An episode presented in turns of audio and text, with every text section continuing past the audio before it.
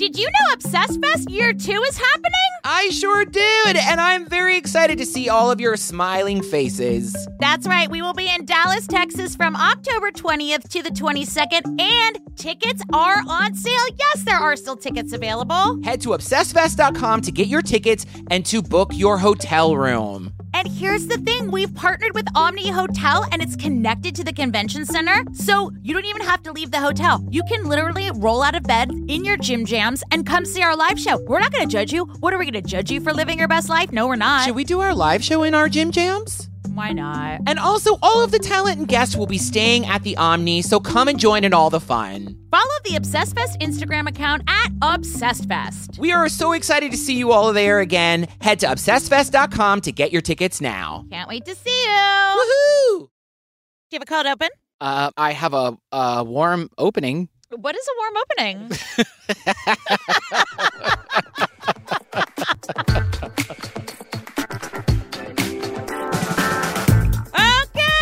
well, hi everyone. Hi. And welcome to I Think Not, a true crime podcast where we recap all of your favorite true crime TV shows. Every month we do another one, and this one we're doing I Dated a. That is right. We are covering this show that is too hot for TV.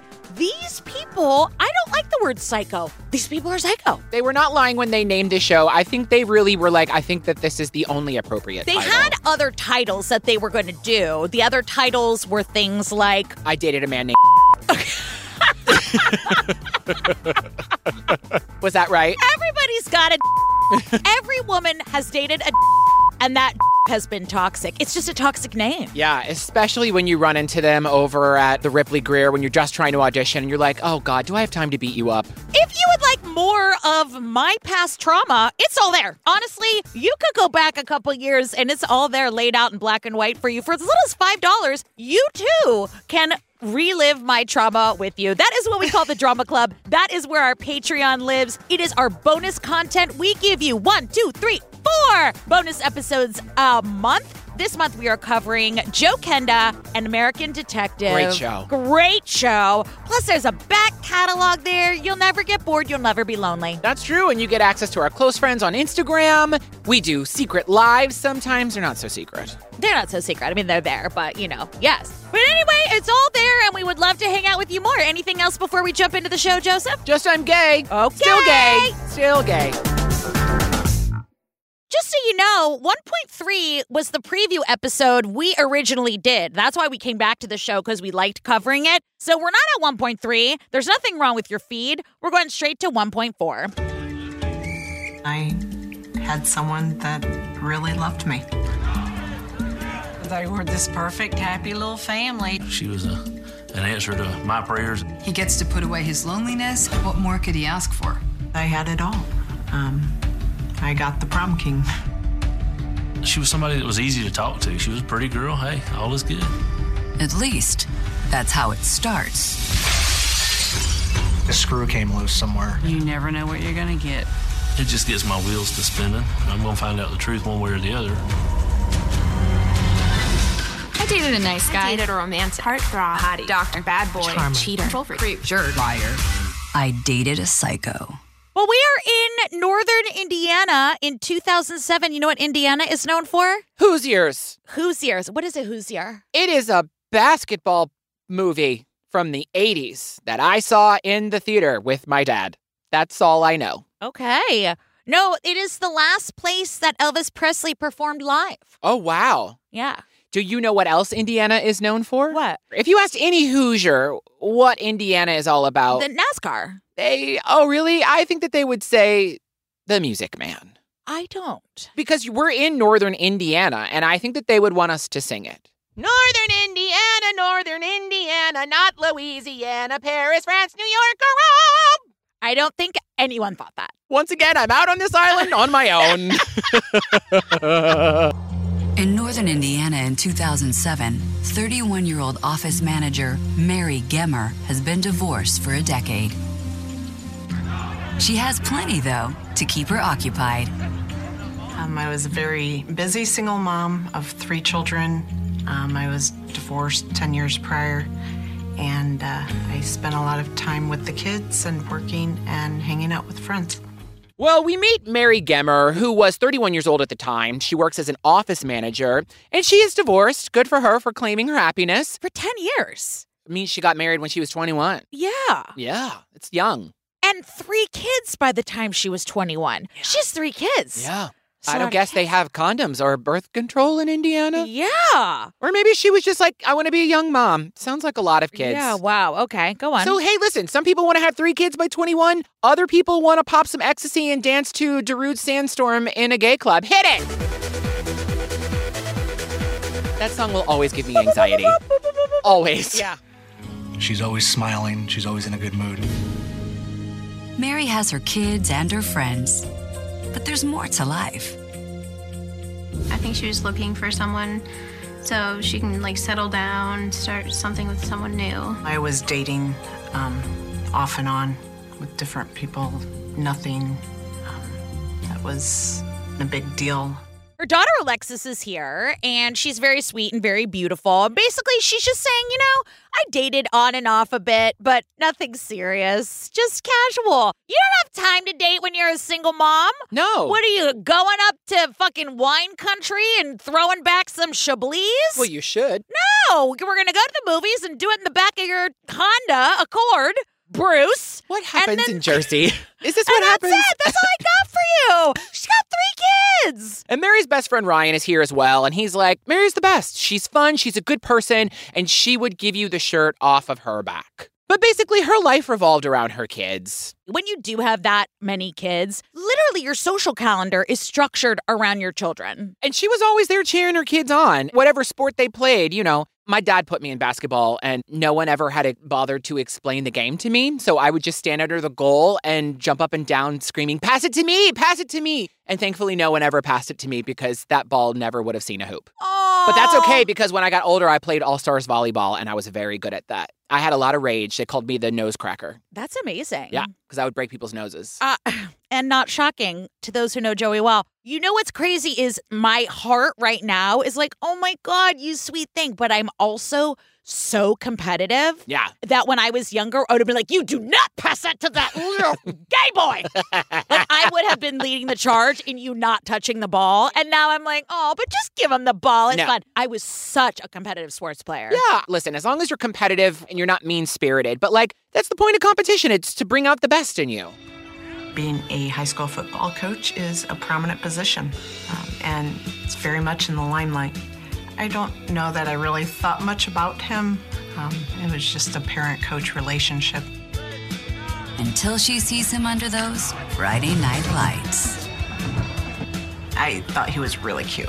Has really brown eyes. And attractive guy. So one of Mary's sons played football, very adorable, and her son had kind of a good-looking football coach, and his name was Jake Williams. She thought he was really cute, probably the headset and the clipboard, you know, did a bunch of favors. And he was like big and strong, and she was cheery and cute. But she was like, I was like a nerd, and he's like the cool guy. But she was like flattered that he was sort of giving her a little bit of attention, Yeah. you know? And the clinical psychologist who's always here says something really crazy. She says our high school identities sort of feed who we are in life. Do you think that's true? I think to a certain extent. I mean, it certainly did for Mary, being she's like, I was always the nerd, and like, now the jock was into me. It felt good. I mean, I wasn't out in high school, so there was a part of me for a long time that was making up for that. Yeah. I don't know if that counts. Yeah, I think you caught up, honey. You can stop now. so Jake and Mary exchanged phone numbers. They immediately start texting, and she said it was flirtatious. My brain is like, was it flirtatious or was it sexting? Because Yeah. there's a big difference. Yeah, Do you I'm like sh- sexting? Yeah. Okay. Yeah, I enjoy that. Okay. But you got to be careful. When you start talking a big game and then that moment comes and it's a lot of pressure. You know what I mm-hmm. mean? So I don't know. A little sexting here and there is like, oh, here's a little nudie picture of me on the Instagrams and I'll see you later. Mm-hmm. Then, fate steps in. My girlfriends and I went out for a night on the town and we ran into Jake and one of his friends and they sat with us at a restaurant. He seemed really attractive to me. He had been out, so he was dressed to impress, I guess. And he was extremely flirtatious and kept putting his arm around me and making jokes with me, and we got along really well. So Mary is having a girls' night and she bumps into Jake and one of his friends, and they all end up sitting together at a restaurant. And Mary is like, Jake looked good. He was put together, he looked sharp. He got along with my girlfriends, he put his arm around me. It was just like one of those nights. And he was fun and he was always laughing and smiling and was a fun person, to which I say most narcissists are. Uh-oh. They're just a fucking blast. So they jump into dating. Yeah. They're like, let's do it. You're hot, I'm hot. Let's, you know, hallelujah, what's it to ya? That's all right. We're going to do the horizontal hallelujah. Yeah. She was smitten. You know, there is nothing more intoxicating than new love and those butterflies in your stomach It's and being chemical. Sure, All of of those course. chemicals are released in your brain. And yeah, But it feels good. And I'm sure it felt really good for her after being divorced for 10 years and sort of like my whole life was my kids. And now I've got this guy, like the jock is into me. And actually, everybody noticed that Mary seemed a little happier, and people were really happy for her. But you know, being a single mom is fucking hard. I'm not saying that to my own horn. 'cause She's got three kids. It's a whole other ballgame. So seeing somebody actually live their life like that makes people happy. Now, Jake, on the other hand, he was separated, but he lived with his wife, and he was like, "Because we have a daughter together, and I want to be close to her." I don't even want to live with my husband when I have a husband. Yeah, it is certainly a red flag. Now, granted, I don't want to be too judgmental because, you know, there can be circumstances in which that could. No, I'm sorry, I'm judging. Get out of your wife's basement. Isn't there an apartment around the block or something that you could go My move husband into? stayed with me a year, a year while we were getting divorced, and I would just beg him, please leave. And we would move around the house like the other person was invisible. oh my God. Like he stayed 15 days after we were divorced. oh God, no. it was torture. Well, you were very uncomfortable, and so was Mary. Mary was like, she confided in her best friend Ryan, like, this doesn't seem right. And so, about a month into the relationship, Mary was like, you know what? I'm not entirely sure. I'm seeing red flags. The, the bells and whistles are going off in my head. I feel like I should pump the brakes and maybe end this until he figures out his situation. You all know I am a firm believer and there is no normal. Normal is whatever you want to make of it, but if it makes you uncomfortable, because listen, I'm making a joke, but whatever works for people. I don't care. Are you a good person? Great. I don't care where you're sleeping. But that just wasn't for her. It was great that she was like setting a boundary and saying, like, no, I, I don't like this. This makes me feel some kind of way. You know, when you sit down with a friend and you're like, hey, can I talk to you about something? And then you fill them in on a situation and you already know the answer, but you tell the story to your friend and they just, the look on their face is like, girl, what are you doing? You're like, right, right, right, right. Right. I knew this answer. Mhm. Okay. I think that that's what her friends were giving Mary. With her friend's support, Mary tries to get over him. If she needed me, I was there. Jake would occasionally stop by the house just to see if, you know, if they could talk. You know, it, it's nothing more than, you know, a boyfriend trying to get back with his girlfriend. It was romantic because I thought that he really cared about me. Jake didn't give up so easily. Jake was not into breaking up. One for him. Yeah.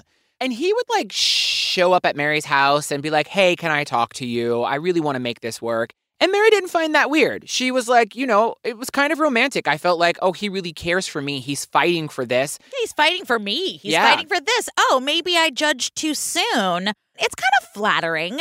She wasn't done. Nothing bad happened. Sure. She broke it off because she wasn't feeling great about the situation. Nothing contentious happened. So she was like, this is kind of flattering. He he he wants to make this work. And after a few weeks, she was like, you know what? Maybe I judged the situation wrongly. Maybe I made a rash decision. All right, okay, we can give this another try. We can Yeah. start dating again. And they do. gut, be quiet. Shh, nobody needs to hear from you right now, okay?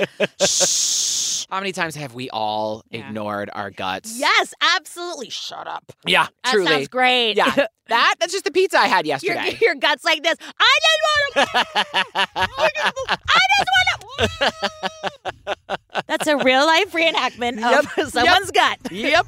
The next two months seem to go beautifully. Our relationship was extremely passionate. We were just ex- extremely compatible. Everything did seem, you know, for lack of a better word, perfect. I really felt that I was in love with him. Um, we still had that intense physical attraction, and uh, that hadn't changed.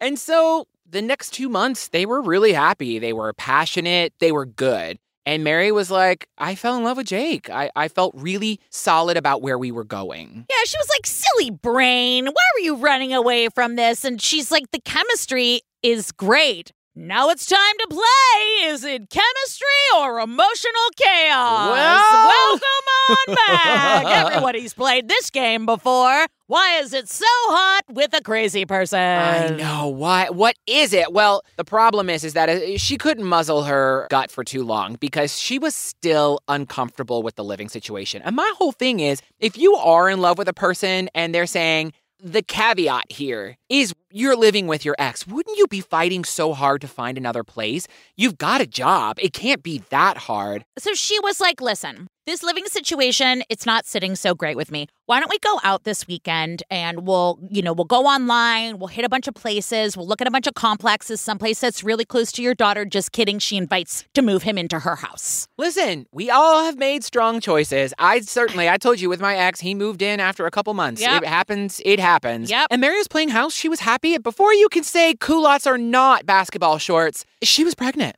Pregnant, but you're also married to someone else. Legally, on paper, you are married to someone else. Get a divorce. Did you know that Mariah Carey sued her ex for $50 million for being like an inconvenience? Is that an option? Yeah, it's real. People get divorces. She called it an inconvenience fee. Google it. It's a fact. Did she win? She won. Was this Tommy Mottola? No, the other guy, the billionaire guy. Oh, I don't know. How many times has Mariah Carey been married? I can't keep up. So things are good. She's pregnant. She's happy. But then Mary noticed that Jake started getting late night calls and texts, and that made her suspicious. It would make anyone suspicious. So she did the very normal thing. She went to some therapy. She did some saunas, some steam rooms. She went through his phone. And bada bing, bada boom. Tell as old as time. Inappropriate texts from beauties and beasts. Yeah, he was getting texts from the ladies and also the men's. Yeah. And Mary is like, oh shit, my dude likes the lickety splits and the anal macarena. Yeah. So, okay, hello. And she makes it clear, like, I was confused. I didn't want to judge him for being bisexual because, okay, people can be bisexual, but also you're in a relationship with me. Yeah. And you're getting weird texts and I'm pregnant. yeah. Jake was the big small town hero, right? He was the big football coach. And there's a lot of ego behind that. Ego is the biggest driver for why people go out of their relationships and engage in games of betrayal and hurt and cheating. The fact is that it's usually to fill in an emptiness. So she's like, okay, why are you getting sexts? And he was like, um, they're not real. They're jokes. Haha, laugh, funny. Shouldn't we both be laughing? Yeah, because I don't think you know how joking works. He's like, listen, babe, it's not cheating. It's a little game we play where I do it behind your back and then I delete everything I've written so that you don't see it. It's a silly game. It's all cool. Why are you being crazy? It's just a laugh. Come on, nothing big. Just laugh. It's just crazy little thing called narcissism. Yeah. Yeah, and Mary felt crazy because she was like, Jake was very convincing with all of his denials. And that is obviously, we know, a true sign of a narcissist. They will make you feel crazy while they gaslight the shit out of you. It doesn't matter if you present all of the evidence to them, they'll just pass it off on you. And oh, you're making this out to be something it's not. Okay, but this text from a man says, I want to glaze your donut while we listen to Barbra Streisand sing Don't Rain on My Parade. I don't see the joke. Yeah, I don't see the joke. I mean, unless you would say that like Lea Michele sings Don't Rain on My Parade better, which blasphemy and get out of my house. And never speak to yeah, me again. and you don't get a plate when you leave. I ended up not forgiving him, but trying to move past it. I stayed in the relationship because I was pregnant with um, our child. so she stayed and she's really honest about it. She's like, I stayed because I was pregnant. Yeah.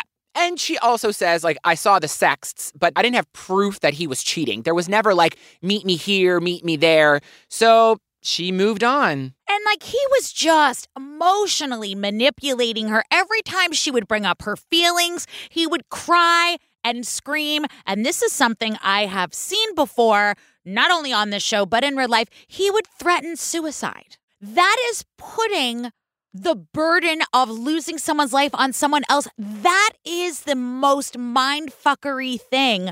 And one night she was getting these texts from him, and he's like, I'm down by the river. I have a gun in my mouth. And if you don't stay in this relationship with me, I will pull the trigger. Well, she's like, Why does the bathroom keep lighting oh up Oh every single time I send a text? And she realizes Jake is sending these texts not from the river, he is sending these texts from the bathroom. So we are dealing with a master manipulator and narcissist. It's very cruel to put someone in emotional distress this way. But like also, how is this gonna go? You're in the house. Wait, but you said you were down by the river, but you're in the house. Like, were you gonna stay in the bathroom till she fell asleep? Logistically, I want to know how this was gonna work out in your mind. We said he was a narcissist. We didn't say he was smart. and here's the thing: is that self harm, something like that, shouldn't be taken lightly. No. Of course, she has to react to it in real time and react as if he is telling the truth, because nobody would be that, right? I mean. Well, apparently they are. And here's the other thing Mary is not just pregnant, she's depressed now. She's dealing with depression because she is in over her head. She doesn't see a way out of this, and she is being emotionally abused and manipulated by this man. Also, Mary says the hard part out loud. What? I still loved him. Yeah. That's the hard part. She was confused, and that's what that manipulation does, where you start to think, like, what has been my hand in this? But she says it. It's really, really hard to admit when you're being abused so perfectly that you still love this person. Yeah. Because you know you're not supposed to. Yeah. Well, it's like you said, it's chemical. And also, she's tied to him with a child now. He's so woven into their family. Eventually, the baby comes, and Mary realizes, I, I can't keep doing this. This isn't going to change. He's not going to change. I don't want this baby to be subjected to this. So she kicks Jake out. Good for her. And she didn't want anything to do with Jake. This wasn't a like, we can be friends, we can keep. No, she cut him off. And you know what happens when you do that with a narcissist? Mm-hmm. They cannot stand it. Yeah. I mean, she's like, he's a ticking time bomb. After the baby's born, Mary gathers her strength and throws Jake out of the house. It was hard to determine who I was going to be cheated on with, but I knew it was inevitable. Mary was done with, with the whole situation. She wanted nothing more to do with any of it. But the story is far from over. And so it just all started. He would drive by her house to see what cars were parked in the driveway. He would text and be like, who's you know, Toyota is in the driveway? Whose Kia Ultima is in the driveway? He wouldn't let go. Yeah. But again, it's not the love and the romance, it's the control, it's the ego, it's the you left me. Yeah. It's not that I love you so bad I need you back. It's No. it's very demented. It's a very demented power move. And it really started to scare Mary. He was following her. And then one night, Mary is laying in bed when the bedroom window crashes all over her head, glass everywhere. And my first thought was, what if she was holding that baby in her arms? Yeah. And Mary's screaming. She's terrified. And now this is escalating very quickly. And so she knew it was Jake. She calls 911, and the police find this dummy about a mile away from her home. Yeah, and he's charged with criminal mischief. That word mischief is too adorable. Yeah. There needs to be another thing for criminal. Were you causing mischief? Yeah. Don't you cause mischief? Yeah, yeah, yeah. It's You a little too cutesy. Broke a window over your part. That's crazy. Yeah, it's beyond crazy. And it doesn't stop there. One night she's watching a movie when she sees Jake slithering up to her front door, and this man was watching her through a window above the door. She was terrified. He smashed the windows out of her car, he kicked the doors in. Jake was falling apart. So her friends were like, You need a restraining order. She is scared for her life at this point and her kid's life. Listen, it's not hard to scare a woman. No. It's really, really not. If somebody just moves past me briskly, I'm like, Oh, most of us are jumpy at the best of times. Absolutely. So now this man has done all of these things. The peering over the door? It is terrifying. We all saw Fear in the 90s with Reese Witherspoon and Mark Wahlberg. That movie was terrifying. I think the most terrifying idea was somebody getting finger blasted on a roller coaster. However, that is terrifying because people with nothing to lose are capable of anything. It was really more her reaction to the finger blasting that was really unrealistic than anything. well, he's not doing it right. Yeah. I knew he could hurt me. Um, he's a big guy. His demeanor was extremely scary at this point um, because he was just always angry. My mom was definitely scared for her life, multiple times. Um, he threatened her, he did things that would harm her, he scared her. I was worried for her. That's when I got my first restraining order. And so she says, if you noted what she said, she said, I got my first restraining order. Yep. But listen to what down bitch Mary did. Now, I'm going to say this and then I'm going to pedal backwards. She kept a journal of everything that Jake did. She's an adjunct professor at DBU, mm-hmm. by the way. Her Yep. class is called Receipts. Well, the full ti- the full title is called Receipts, bitch. yeah, it's it's going to be offered in the Yeah. fall. Here's the thing. Of course, you shouldn't have to make that list. Yep. Systems should be in place to protect women far sooner than they do because oftentimes they only spring into action when it's either too late or close to too late. Yeah. But we've seen time and time again the systems that are in place right now fail women. Yeah. So you can't beat them, join them. Yeah. You know what I mean? Yeah. She was like, I hate that for her, but that was very smart to keep that journal of times and places and records to be like, do you have any more questions? Here are the 80 other times he showed up to my house uninvited, sent me weird texts. You know what I mean? It's very smart, and I want to encourage everyone that's listening right now. If you are in a toxic relationship, any situation you find yourself in that is dangerous, toxic, whatever, timestamp it, write it down. That stuff holds up in a court of law and it helps build your case. Please do it. Mary was very smart to do it. very, very smart. I just hate that she had to do it. Of course. But it was, it was. I was like, oh shit. I mean, at this point, he wasn't just harassing Mary, he was harassing her friends and family with texts, emails, you name it. And Jake just could not let go. And Mary felt like his thought is if I can't have you, no one can. And that is terrifying. I guess my question in all of these stories is what do you think the end game is going to be? Do you think she's going to be like, you know what? The broken window and the threatening acts of violence actually makes me love you more. Yeah. I yeah. think, we, you know what? We're going to give it another go. Those 700 pigs that you put on my lawn. Yep. That hit me. That Yeah. hit me in my love Yeah. button. Yeah. What do you think is going to happen? But that's the thing. They're not thinking. They are leading with their ego and they're like, this is mine. I have to reclaim what is mine. It is psychotic. And this man is unhinged. He didn't give a fuck about the restraining order. He would just show up at the house, the cops would come, Jake wouldn't stop. And my question is how many more things need to happen before you arrest him or take more action? I don't understand. This is going on for months, and Mary is sleeping with a knife under her pillow. I mean, I sleep with a bat next to my bed. I highly recommend. But that's terrifying. Well, she got a gun. And it was about a year after they broke up. It was June 25th, 2010. And she hears something outside. And she just knows it's fucking Jake. I instantly grabbed the gun, grabbed my phone, threw open the patio door, and uh, I saw somebody standing all dressed in black from head to toe um, outside my bedroom window. And I told him I knew it was him and I knew he was there. And then he started coming at me. Now Mary decides, I'm gonna pull a Neve Campbell. You know, Neve Campbell in Scream when Sydney gets that phone call saying, I'm watching you. And Sydney's like, Oh, really? What am I doing? She's digging her nose. She goes out on the front porch, calls him on his bluff. Mary's like, I'm gonna go out there. I'm not playing around. I'm sick of this shit. And she strolls out onto the patio with a gun, and there's a figure in all black standing outside of her bedroom window. How terrifying. Terrifying. Terrifying. Home invasion is my biggest fear. And she was like, I know it's you. And he charges towards her and she fired out some warning shots. He had it coming. He had it coming. So the police rush there. They cuff him. He had weapons. A crowbar, a knife, a camo fla- a camo flashlight. I don't know. Like he went to the store and he was like, "I'm gonna go mess with my ex girlfriend. Do you have a flashlight? No, the camo one. Yeah. So what? She doesn't see me with the flashlight that's made to make light. I don't. A camo flashlight. Listen, this man. it's redundant. This man's got two brain cells to rub together. But the thing is, this man had a knife in a sheath. Like, we're talking a real big knife.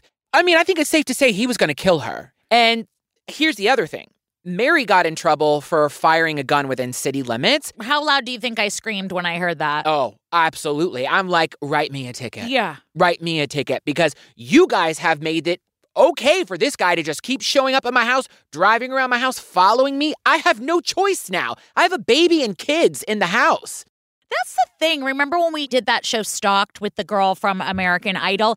It's like, no, he's not physically harming me, number one, yet, but also you have the right to be comfortable and feel safe Yeah. on your own property. I mean, you should have the right to feel comfortable and safe everywhere. Unfortunately, that's not the world that we live in. Right. But somebody making someone feel that unsafe, I mean, her best gay, Ryan, said she was like sleeping like 45 minutes a night. Yeah. She would fall asleep in like 10 minute increments. I have had that level of fear and anxiety about, you know, a myriad of things. You know, different things keep you up at night, right? Yeah. Imagine being that way for months, fearing the father of your baby. Yeah, she was let down by the police many Yes. times.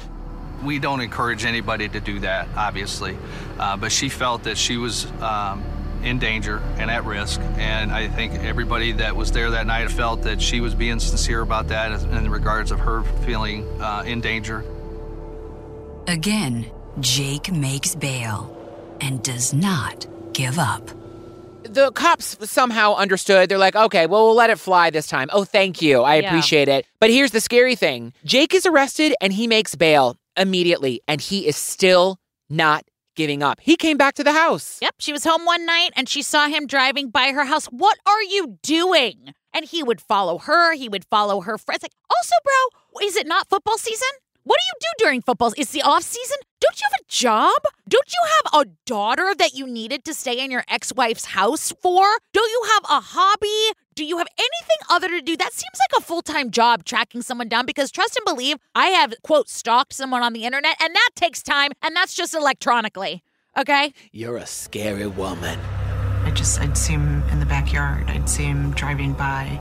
He would follow me. He'd follow me to my friend's house. He would follow my friends from my house. It was just, he was constantly there. And um, I th- felt like my freedom was being sucked from me. The thing is, is Mary almost shot you dead and you're still going. That means you have forsaken everything, probably your job, your house, your kid, all because you are laser focused on either causing harm or in some demented world trying to get Mary back. So now I know beyond a shadow of a doubt, you fear nothing. Yeah. You are not scared of going to jail. You aren't scared of being shot dead. Somebody with nothing to lose is terrifying. Yep. So he keeps violating his restraining order, like, you know, it's a paid side hustle, like he's got a fucking Etsy page about it or something. Yep. So he's finally arrested and finally charged on September 20th, 2011. And Jake Williams is sentenced to three years in prison for stalking. And Mary gets custody of their son, and finally she can sleep at night. But why did it take all of that? Why did it have to get to that place? I just don't understand. It's like there's a competition to how far we can like push women. We're not going to listen to women. We're not like it just so many times it's also just too late. Yeah. This is the story that is an anomaly. Yeah, she got lucky. Yeah. And the miracle of all of this is Mary found love again. She found a good man, she settled down, and thankfully, she never heard from Jake again. Do you know where they found love? In a hopeless place? Thanks, Rihanna. you just reminded me that Rihanna has still not put out new music in many years. Now I'm upset. Too similar.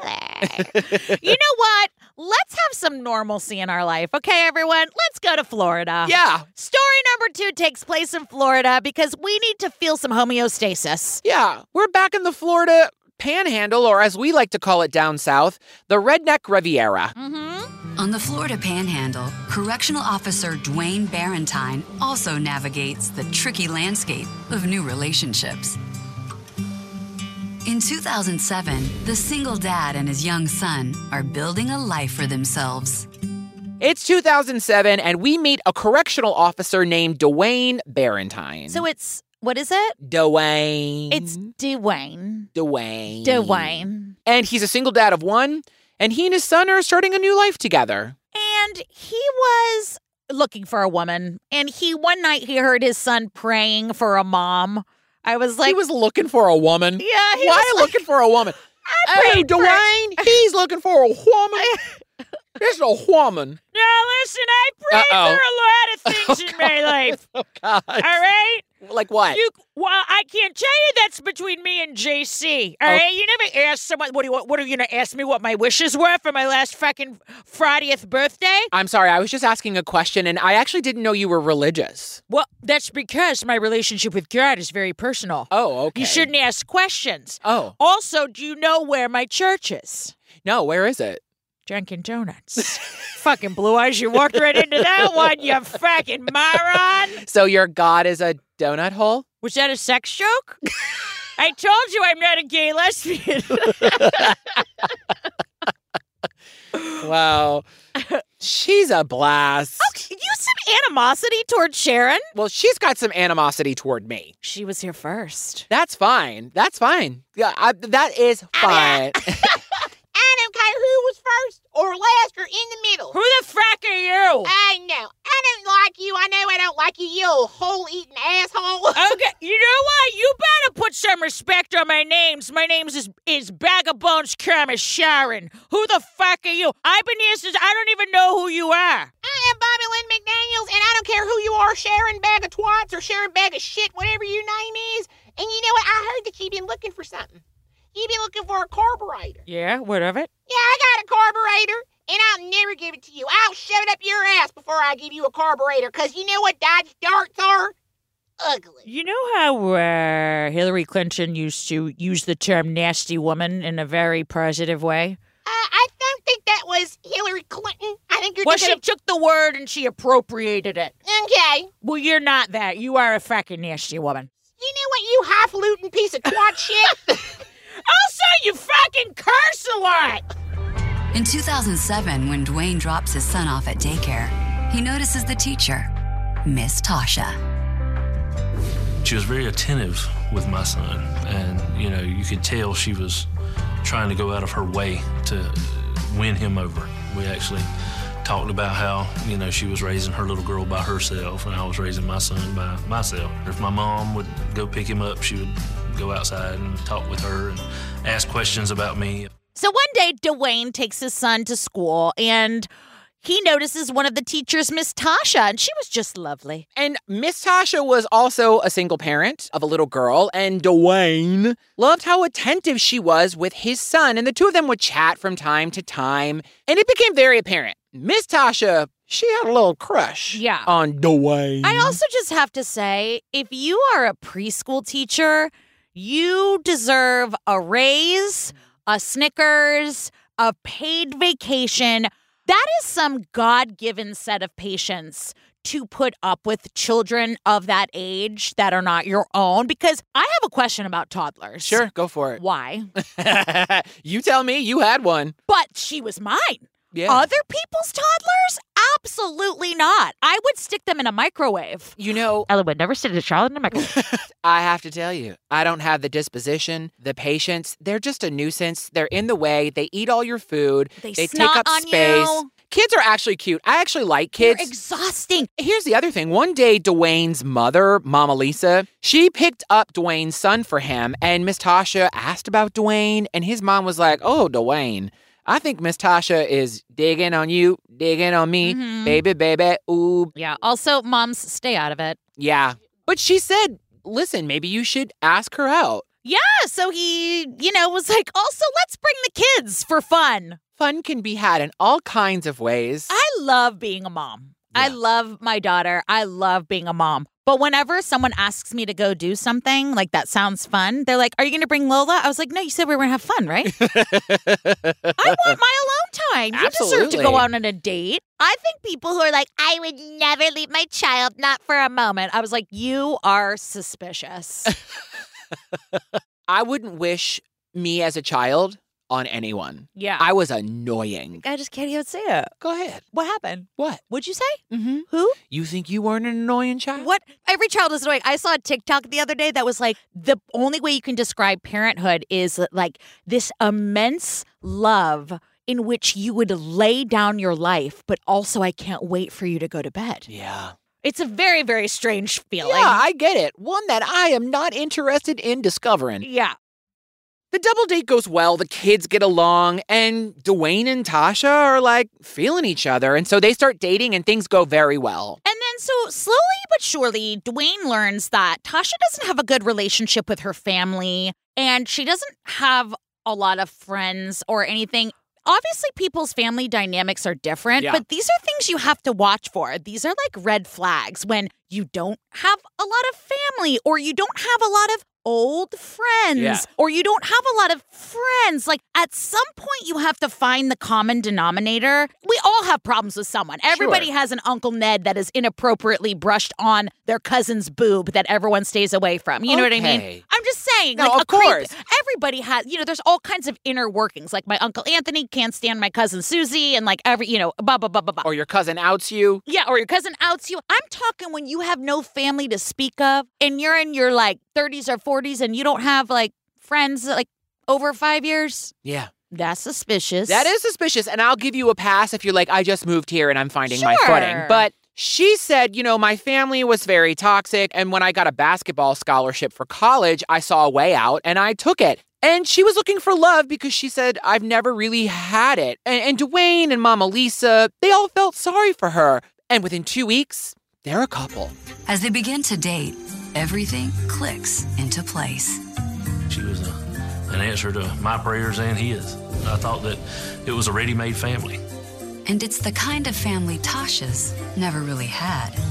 When she did open up about her past, she, you know, she talked real bad about her family, talked real bad about her mom and her dad and her brothers. And his family was like, you know what? You've never had a family. Like, we'll be your family. Have you ever fallen in love with a partner's family dynamic? No. I had a boyfriend that I was in love with their family. I am still friends with their family to this day. Wow. But I loved being a part of their family. And I was. They like brought me in. You know what I mean? So them bringing her in, they were like, Of course you don't have a family. They were very close. Dewayne's family was very close. They're like, We got you. Yeah. You're in the family. Done. And they eventually fell in love. And before he even knew it, she moved in. And here's the thing Dewayne noticed that Miss Tasha liked to embellish stories, which is sometimes a hallmark of the South. Mm-hmm. You know, you've said it. Don't let the truth get in the way of a good story. Yeah. But Dewayne was like, we could watch the same thing happen, like the same event occur. And our stories were wildly different when she would retell them. And I was like, huh, that's suspicious. Yeah. That's weird. Uh huh. But he didn't pay too much mind to it. Though he does notice she tends to embellish stories. I could see something happen, and she could see the same thing happen. And when I would hear her tell the story to somebody else, it wasn't what I saw. As Dewayne's family spends more time with Tasha, they also notice she has a tendency to stretch the truth. But then Dewayne's family noticed that she didn't just exaggerate stories, like, things weren't adding up. Like, they were catching her in almost flat out lies. Like she said she had a basketball scholarship, but one day she was outside like playing with the kids and the cousins and she didn't know a basketball from a spatula. Yep. They were like, "How did you not only play basketball but get a scholarship for basketball?" She was really bad. Yeah, she was like kicking it with her feet and stuff. Like she was just a mess. And it seems that after studying Dewayne and his family and they're like sort of likes and dislikes, their hobbies, the things they were into, it felt like Tasha was trying to create a persona that she felt the family would love. But the problem is, is if you're going to do that, you better cover your tracks. If you're going to tell people that you had a basketball scholarship, maybe just avoid playing basketball and make up something like, "Oh, I got a bad knee." Yeah. Or just think of something that you are good at. That was a horrible decision. So Dewayne is like, let me do some sleuthing on the worldwide internet. And he found a marriage license. And this marriage license was to a man named Marcus Connors. By the way, this is an alias. This is a very open case. So we'll call him Marcus and I'll clear it up at the end. So, of course, Dewayne confronts her with this and she breaks down. She tells Dewayne, That's one of my ex husbands. Guess how many times she's been married? Not once, not twice, not three times. Five. Five. Yes, just the five. Five. Five times. She's been busier than a one armed monkey trying to eat a banana. Did I mention that she was 31? 31.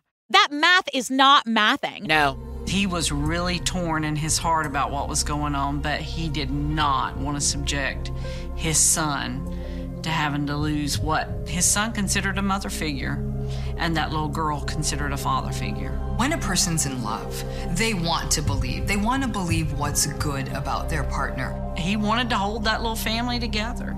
He wanted to see the good in her. He wanted to get, be the person that gave her that opportunity to be a better person.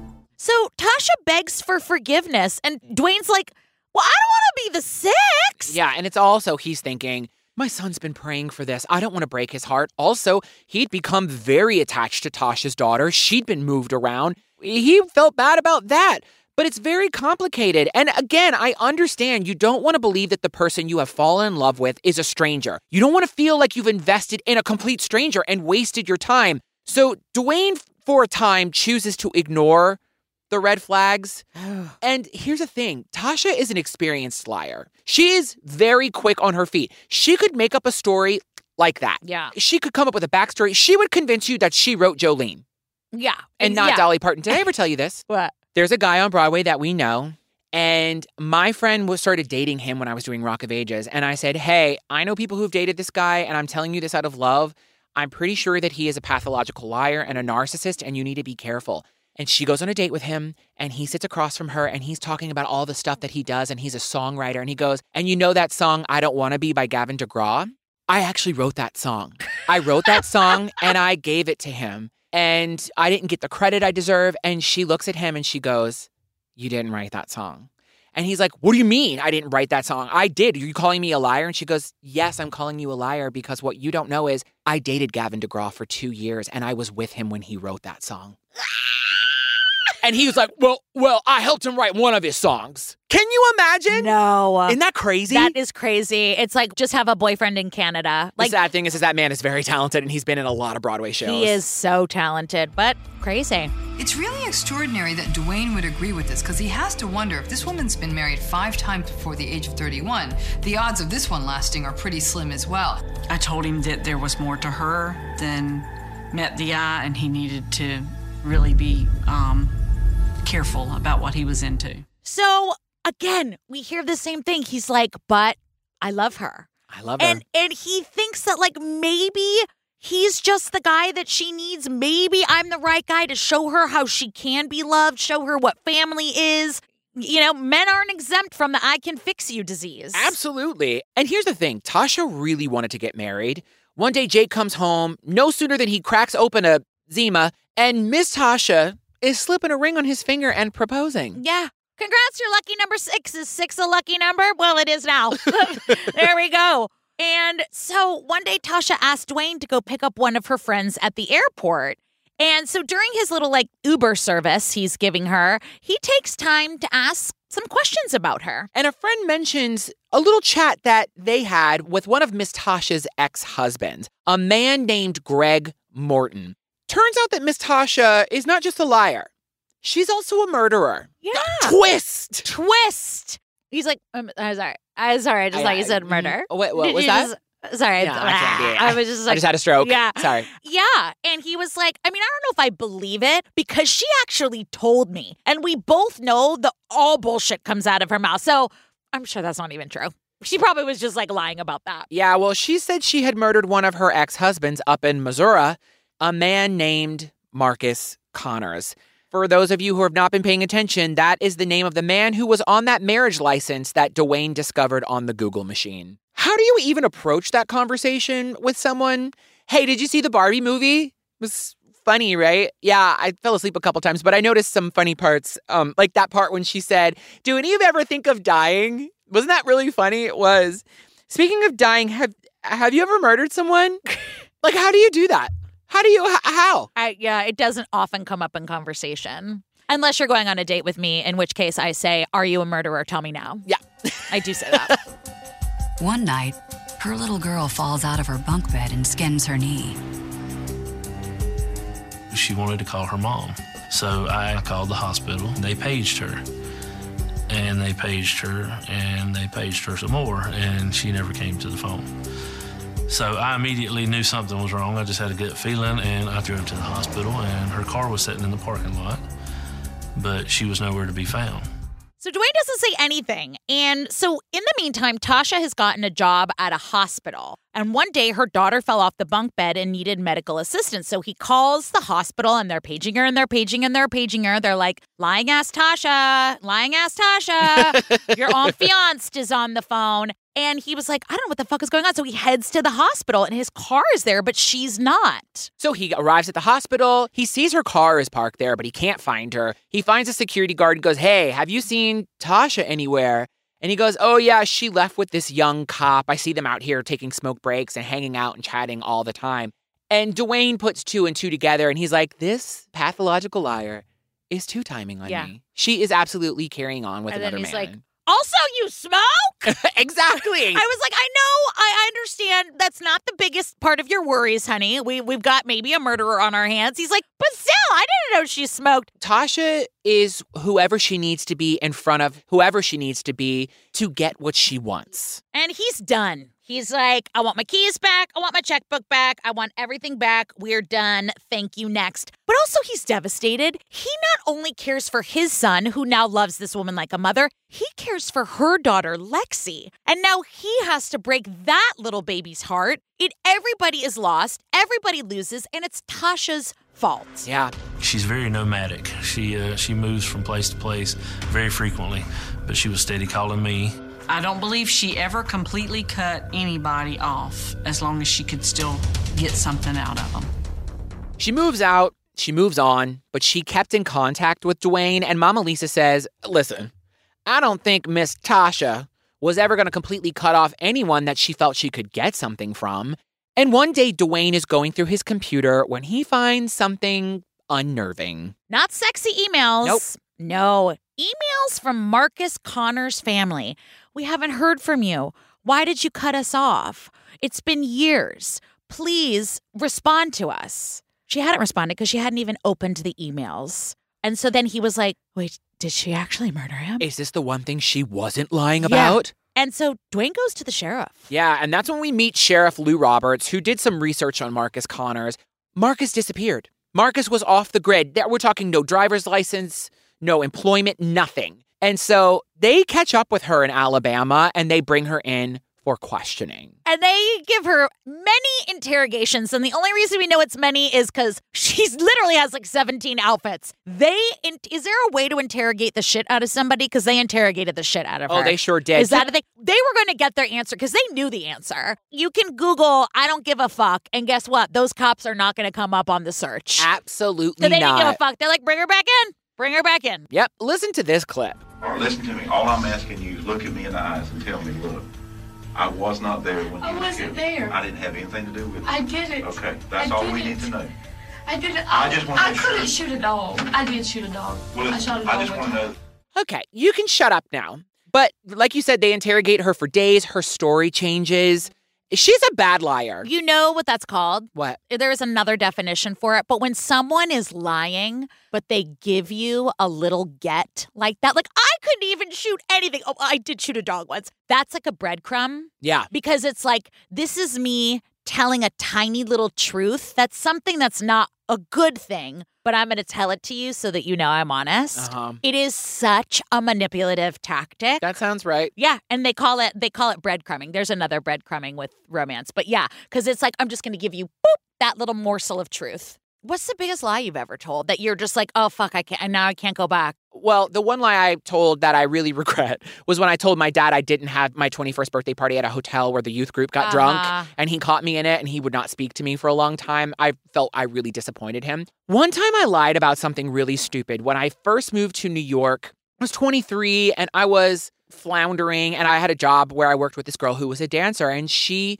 was like, I'm, I'm a ballerina. And I was like, oh, I do ballet too.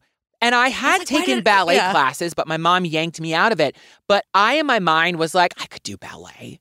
And she goes, We should take a class together. And I went and took a class with her. And the way she looked me up and down, and later on, you know what she said to me? Huh. I don't know where you went to school for ballet, but what you were doing out there was not ballet. That was a big one. And I don't even know why I did it. And it's not like me. That's not who I am. That seems like a very teenage Joey thing to do. Yeah. But during this interrogation, she finally says, All right, fine, I'm going to tell you the truth. My boyfriend, Greg Morton, killed Marcus Connors. And let me tell you exactly what happened. Greg started saying things, and he had a gun in his hand. And Greg shot him. Where at? He shot him somewhere in here. You could hear this noise. Like, I don't know how to describe it. Like, you could hear it. You know what I mean? Like a gurgling noise. I was numb, completely numb. And so Tasha claims she had no choice but to help Greg bury the body, and she was too afraid for her life to report the murder. So police find Greg. He's living in St. Louis, and they arrest him at work. And he's not saying anything. And she's like, See, now that I've told you, I do know where Marcus's body is, and I will show you. And she does. And she does. And Marcus's body was there with six bullet holes. And she's like, obviously, if I did this, I would never show you where I put the body. Like, and nobody is believing her. And she thinks she is a puppet fucking master. And she's not. No, they are basically giving her enough rope to hang herself with because she thinks if I help them, I'm going to get out of this. If I pin it all on Greg, I'm going to be fine. Here's the problem. Greg is still here. Yeah. Greg is not gone anywhere. Tosh is free, but Greg Morton has nothing but time to think about how his woman betrayed him while he's sitting in jail. And then he was like, um, you know what? I have been bamboozled and I'm ready to talk. I've got some things to say. One, I'm a big fool. I believed all of these lies and I have been tricked. Turns out that Miss Tasha had convinced Greg to kill Marcus to protect her and her daughter from him because she did something disgusting. She claimed that Marcus had sexually assaulted her and her daughter, and she convinced Greg that they were in trouble. She did this whole song and dance, and that is how she emotionally manipulated Greg into killing Marcus. She lured him out to the farm, and Greg confronted him with a gun and shot him and killed him. That is how you know someone is Sociopathic? uh, devoid of feelings. When you bring your child into a lie, that is next level. You are not well. You should be hospitalized immediately. You are weaponizing your child. Yeah. Yeah. It is disgusting. And so now they know. Yep. Tasha is the mastermind behind this. Greg Morton pleads guilty and gets 19 years in prison. Tasha Fields fights the charges and gets life. And this is what I had watching my son every day. She got what she deserved. Tasha Fields gets life without parole. Now, she did not physically take his life and shoot him six times. Greg did. However, she was the mastermind behind it all. She lured him there, you know, told Greg a whole big lie. Number one, she got life without parole because she pled not guilty, you fucking cunt Idiot. bag. Greg pled guilty to everything and told them everything. And so it was second degree murder. But she got that for masterminding the whole thing. It never would have happened if she wasn't there. So they probably gave Greg a lesser charge to help solidify her charge. Mm-hmm. Got it. Not that there's good murder, but he was qualifying it in his brain as saying this I was is emotionally someone, manipulated. and this is someone who sexually assaulted a woman and her daughter. Right. So he could compartmentalize that in his brain. Not that it's good, but you see where his brain went Right. because he was uh, manipulated. Right. Well, thankfully, Dewayne escaped with his life because God knows what she is capable of. Well, I mean, what am I saying? We do know what she's capable of, and it's murder. And thankfully, Dewayne also found love again. He is happily married now, and he never heard from Tasha again. And she is rotting in jail, and her eyebrows are crazy. Yeah. I don't know if she has offended everyone and has, she must have no friends because her eyebrows are giving Drew Barrymore in 1994, which was a huge mistake. Yeah, I, and and she deserves that, quite She does. frankly. And listen, these stories both involve domestic abuse of different kinds. So I'm I'm always going to give you a number because if you're hearing this and any of this sounds familiar, being manipulated or being lied to, if any of this is ringing true in your life, you are not crazy. I promise you, you are not crazy. You are right and do not let your brain trick you. And if you need anything, please call the National Domestic Violence Hotline at 1 800 799 SAFE. That's 1 800 799 7233. Joseph, say something fucking funny. You found out about one of my worst lies.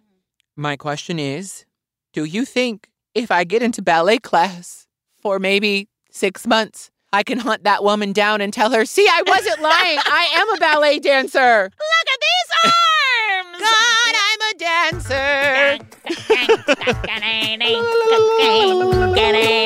Oh, thank you, everybody.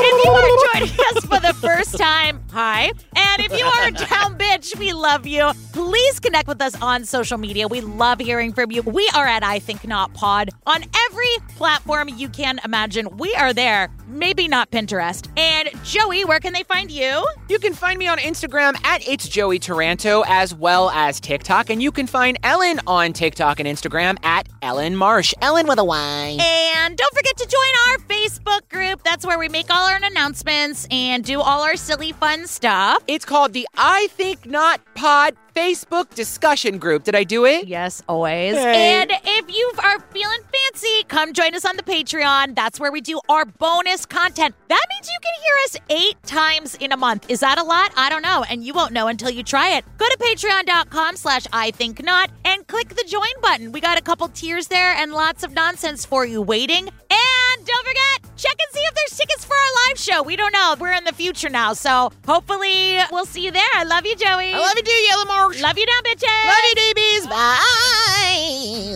What's up? Get the rage out. Yeah, maybe therapy, honey. Instead Starts of a, next Thursday, back up again. Uh, it's like summer camp. it's like summer camp. I took the summer off and now I'm back to healing. Welcome to Indiana. We've got Hoosiers and What's It's galore. Welcome to Indiana. The last exciting thing that happened here was Elvis played here. Welcome to Indiana. Uh, we don't know. We're, we're just here. Indiana. The Jackson Five was from here. I think that they were not from Indiana. They were from Gary.